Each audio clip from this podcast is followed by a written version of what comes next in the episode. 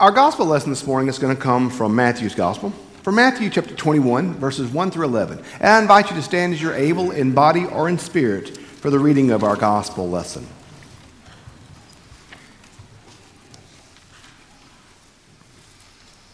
When they had come near to Jerusalem and had reached Bethphage at the Mount of Olives, Jesus sent two disciples, saying to them, Go into the village ahead of you, and immediately you will find a donkey tied, and a colt with her. Untie them and bring them to me. If anyone says anything to you, just say, The Lord needs them, and he will send them immediately. This took place to fulfill what had been spoken through the prophet, saying, Tell the daughter of Zion, Look, your king is coming to you, humble and mounted on a donkey, and on a colt, the foal of a donkey. The disciples went and did as Jesus had directed them. They brought forth the donkey and the colt, put their cloaks on them, and he sat down in them. A very large crowd spread their cloaks on the road, and others cut down branches from the trees and spread them on the road. The crowds that went ahead of them and the followed behind were saying, Hosanna to the Son of David. Blessed is the one who comes in the name of the Lord. Hosanna in the highest heaven. When he entered Jerusalem, the whole city was in turmoil, asking, Who is this? The crowds were saying, This is the prophet, Jesus from Nazareth in Galilee. This is the word of God for the people of God. Thanks be to God. You may be seated. I love, I love a crowd. Maybe it's just the extrovert in me, but I love a crowd. Always have. I always love a crowd. I love the energy of a crowd. You know, it's a running joke uh, between me and Holly about um, cities. I, have joked, you know, man, wouldn't it be great, you know, we can retire, you know, in New Orleans or Memphis one day and have everything nearby and all the energy. And I, I just, I love the energy of a big city where Holly wants to, I'm not going to say she wants to be a prepper off the grid completely, but, but pretty close. You know? Well, but I'm that extrovert. I love, I love the energy of I love, you know, if you're a sports fan, if you're a sports fan, you know, what's better than being live in the stadium? You know, your team makes a, makes a, a big, big stop on defense. And you, you, can, you can feel the energy pulsating through the crowd. You know what I mean? Like that, that, you, you can feel it bubbling across the stadium, just that energy and that excitement. I, have gotten where the older I get, the more I become more, more of a, a, concert goer than a game goer. And you know, if you go to a concert and, you, and you, your favorite song, your favorite musician's playing, and they play the first note of that song that you love, and you can just feel the energy and the excitement coming out. Everybody in the crowd begins to sing along with them. You know, that, that's a great feeling. I love, I love Sunday morning, y'all. I'm a weirdo. I like church. I go to church on vacation. Like, I like church. I like the energy of a crowd and the excitement as we worship together and as we sing together. There's nothing, there's nothing I love more than to hear you sing. I, I love the energy and the excitement of a crowd. It's, it's a great thing to me. We see quite the crowd this morning in the scriptures, don't we? You know, Jesus lived a hard life, y'all. Remember one time this guy was going to follow him? And Jesus said, Birds hath nests and foxes hath dens, but the Son of Man hath nowhere to lay his head. Jesus had a hard life, y'all. Think about it. Every town he went into, the preachers yelled at him. Can you imagine Everywhere you go, the preachers come outside and yell at you. But then isn't that what the Pharisees did? Everywhere he went, he faced opposition. His life was hard. And I think, in my opinion, there are three places in Scripture we see Jesus get the praise he's due. One is at his baptism, when he's baptized and the Father speaks and the Spirit comes like a dove, and we, we see him glorified and honored at his baptism. The second time is the transfiguration. The transfiguration, we see him in his glory.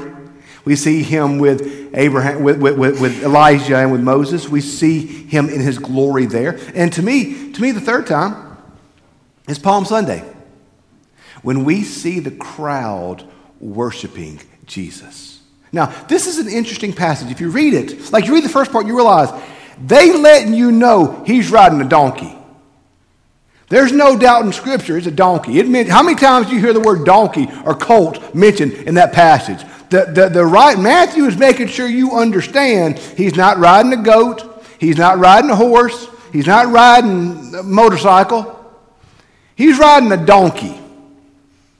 And the reason why that's such a big deal, not just to compare, not, not, not just to fulfill the scripture, but Dana did a beautiful job in the children's home this morning. If you go to a, a, a parade, you know what you're going to see the officials in? Big, imposing vehicles. They're going to be obvious. We live in a Western world where power is apparent and the, the, how, how big is the car, the, the, how, how, how impressive is the horse. How, how, how much entourage do you have? There's no doubt when the king comes. Somebody may even yell, The king is coming. They may have a, a trumpet blaring. You're going to know the king is there. Yet, how did Jesus enter in? On a humble donkey. So not only, not only though, y'all, is that the humility of our Savior, but in the Jewish mindset, that's how the king would come. When Jesus comes in on the donkey, he's telling everybody in Jerusalem, I am who you think I am. Yes, I am the Messiah. Outside of the resurrection, Riding this donkey might be the most messianic thing Jesus ever did. Because that's what the Jews were looking for. They knew their Messiah was not going to come riding a great stallion, their Messiah was going to come on a humble donkey. That's what Jesus does. And notice they respond, don't they? Hosanna! Hosanna. They cut down the palm branches. They parade. They worship. And notice they address Jesus by a title, don't they? What do they say? Hosanna to the Son of David. There are three titles typically Jesus has or is given, each with a distinct meaning. He's often called the Son of God. That one makes sense to us. That's a reference to his divine nature. He is the Son of God. He is the one who has come from God to save the people from their sins. As John the Baptist said, Look, behold the Lamb of God who comes to take away the sins of the world. The Son of God is his divine title, the nature of God, the Savior of the world. He calls himself quite often the Son of Man. The Son of Man is a reference that Jesus gives himself, and it is hearkening back to Daniel. Daniel, an Old Testament prophet, has this prophecy of one like a son of man who will come and restore all things. When he calls himself the Son of Man, that's a messianic title. The Son of Man will come and he will restore all things. The Son of Man will come and he will judge all things. The Son of Man will come, he will make all things right. Son of God, divine. Son of, day, son of, son of, uh, son of man, messianic apocalyptic, son of David. It's not a title Jesus calls himself a lot. It's a title people call him. Son of David. What is he called today? Son of David. You know the son of David was? The one who would come and reestablish the kingdom of David. To this day, what is the name of the emblem on the flag of the nation of Israel? The Star of David was the great political king. David was their king. And see, once Babylon defeated Judah in 586 BC, they were always ruled by somebody. First it was Babylon, then it was Persia, then it was Greece, then it was Rome. Somebody was always over them. And they were looking for a political king, a son of David, who would come and drive out the Romans. A son of David who would come and would reestablish the earthly kingdom of David. Who would come and would restore Israel to its former glory and its former grandeur. He would come and restore this political, earthly kingdom of David. So when they say, Hosanna to the Son of David, they're like, finally, finally, the one who is here who will drive out the hated Gentiles. Finally, the Lord has sent us a deliverer who will drive out these who have, who, who have kept us in chains. And God will establish this kingdom. Hosanna to the Son of David. Notice it says all of Jerusalem is in turmoil. You know why? Because the king's not happy about because the current king is not happy that the son of David's here. Remember what Herod did when he found out this king of the Jews had been born as told to him by the wise men? He handled it very well. He killed every child under two years old in Bethlehem because he didn't want a challenger to his throne. Son of, son of God, divine. Son of man, messianic. Son of David, usually earthly and political. So, what does Jesus say when Pilate questions him? My kingdom is not of this world. If it were so, they would have risen up to follow, fight. Some scholars think when we read the story this week of Judas's betrayal, we see the Bible tells us how the devil was working in the midst of all that. But we, some scholars think that what, Judas, was trying to do was he, was he betrayed Jesus to force his hand. Are you really this Messiah? Let's start the war. So when Judas does it, what's the first thing our boy Peter does when Judas betrays Jesus?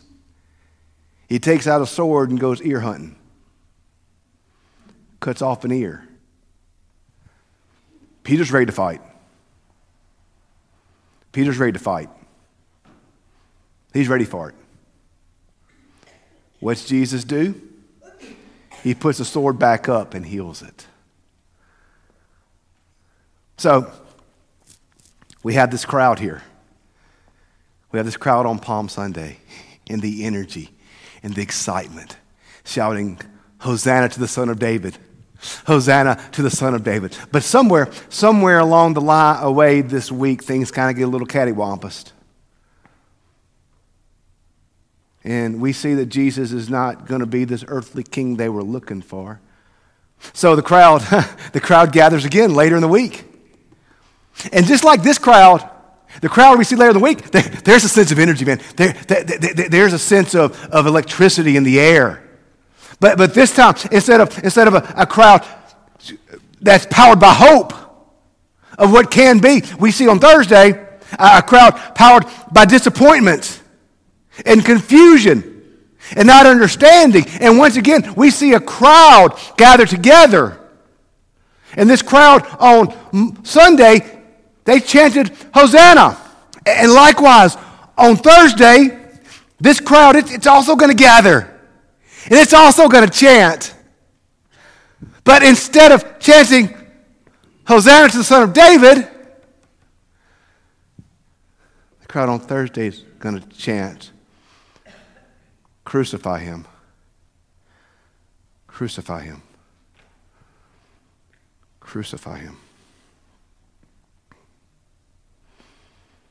The same crowd that on Palm Sunday chanted Hosanna. The same crowd that on Thursday chanted Crucify.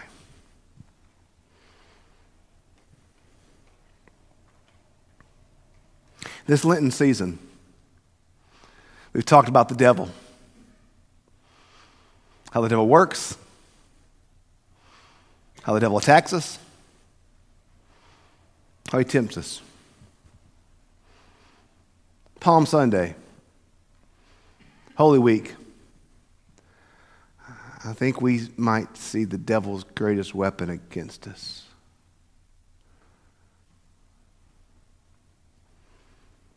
That's, disappoint, that's disappointment.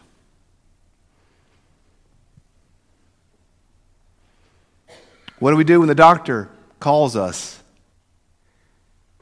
He says, I, I have your test results.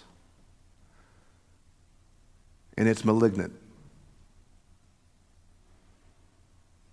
What do we do when our boss calls us into the office and said, You're doing a great job, but um, we think we need to go in a different direction?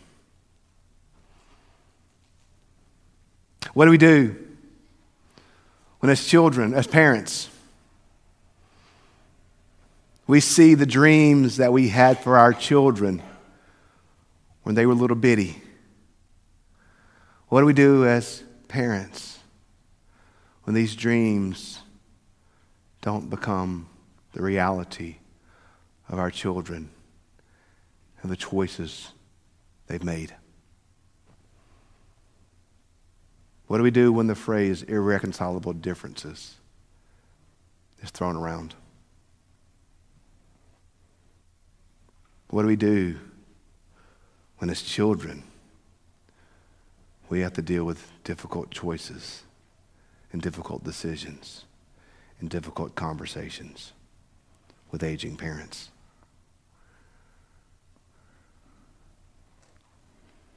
I think today we see that maybe the greatest weapon the devil has against us is disappointment. What do we do when it doesn't turn out the way we want? What, if, what do we do when the dreams that we had are crushed in front of our eyes and life doesn't go the way we dreamed it would go? Especially when we were so sure. I mean, they were sure. This Messiah, this son of David, He's coming. He's coming to drive out the Romans because that's, of course, that's what the Messiah is going to do. Of course it is. So, Hosanna to the Son of David.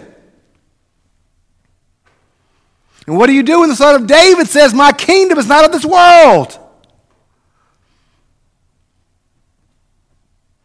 It's so easy in that moment to turn into the crowd that chants, Crucify him. It's so easy when life hits us with heavy blows that we don't even have the words to, to speak.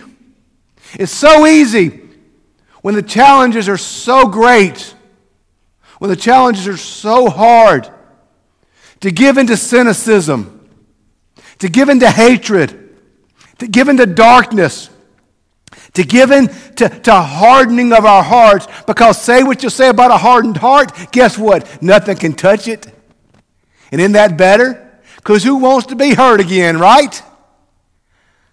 That's the easy path. That's the path that we want to take, don't we? That's the path of protecting ourselves. That's the path of safety.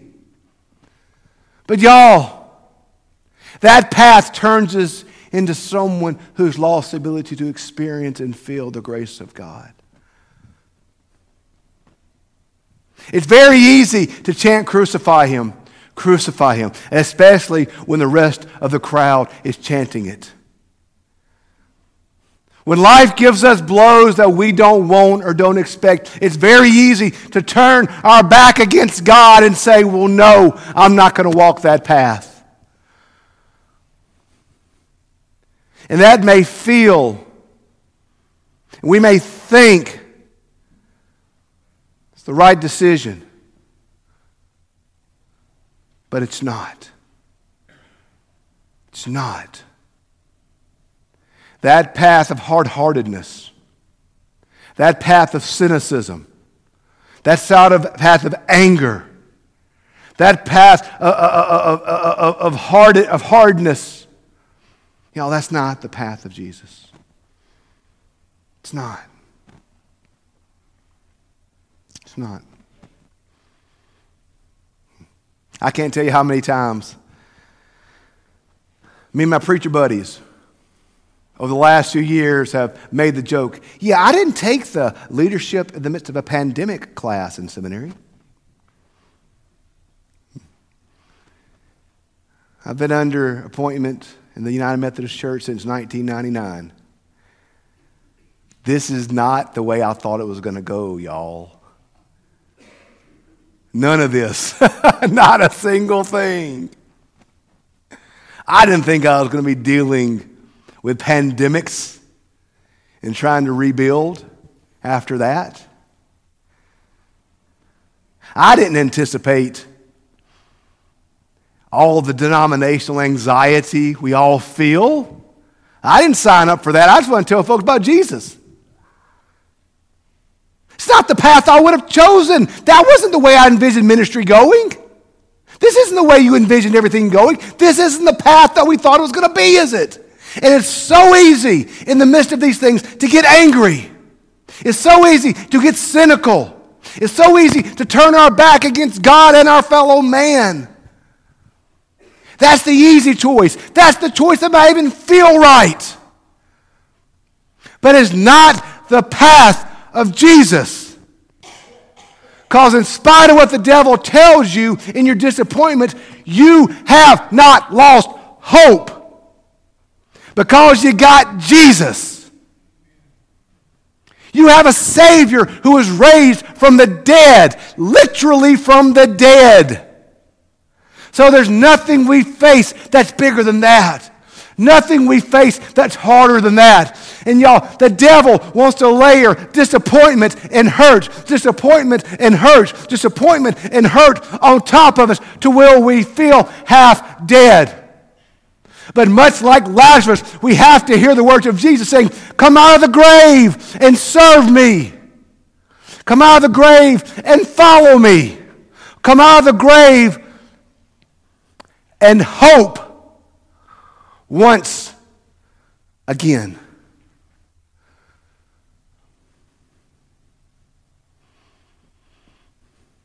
So I think it's important that on this Palm Sunday, as we enter into a week